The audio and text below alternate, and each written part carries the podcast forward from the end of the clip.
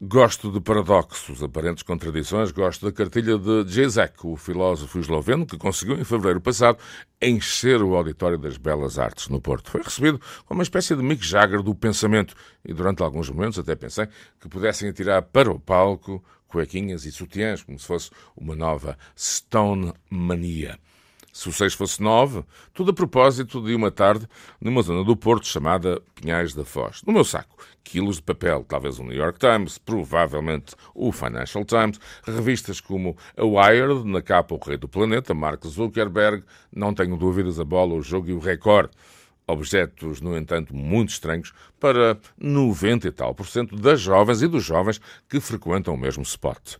À minha frente, o iPhone 6, enfim, um, um toque de modernidade. Consulte ou consultado, está lá no meio. Simplesmente foi completamente abafado por um livro de cerca de mil páginas. O primeiro volume apenas, de uma série de três, anunciados para 10 anos. Mark Lewinson é o autor.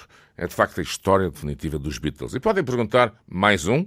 Ainda por cima, primeiro volume, com mil páginas. Não, nada disso. Bastou as primeiras letras para que a minha cabeça não deixasse de andar à roda. Mas não é sobre este provável novo ano de graça, mais um dos Beatles, e refiro-me já a 2016, que quero de facto comunicar e perorar. É que este calhamaço pesa de facto como um raio, o que faz dele um objeto estranhíssimo, como pude constatar.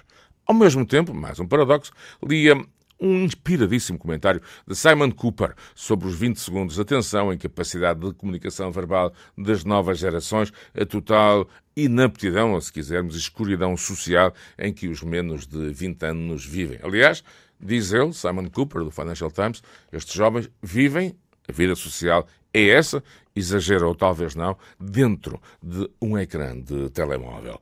Pois bem, de facto, nas mesas ao lado, já o disse, frequentadas por belíssimos e belíssimas jovens uh, nacionais, as escolas ali perto.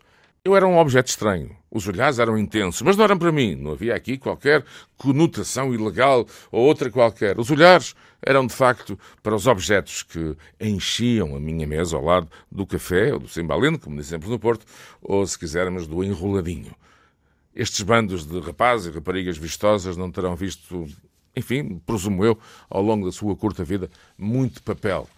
De facto, fizeram-me lembrar uma obra extraordinária da ficção científica, Fahrenheit 451, de Ray Bradbury, que foi levado ao cinema pela novela vague française. Nesse livro, diz, anuncia-se, e aliás castiga-se quem possui livros ou textos encadernados ou impressos. Será um sinal metafórico do nosso mundo? Na altura, há que dizê-lo, ter livros ou ter material impresso, poderia dar prisão e castigos bravos.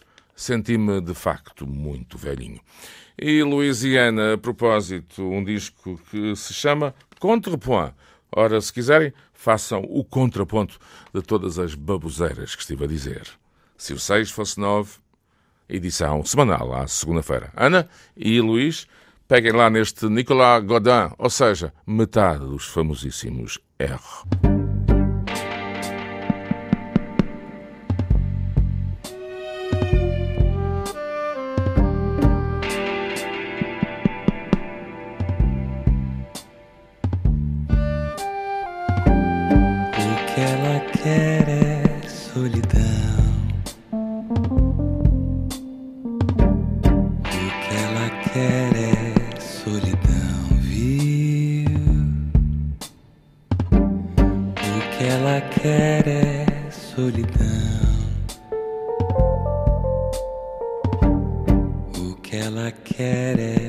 sujas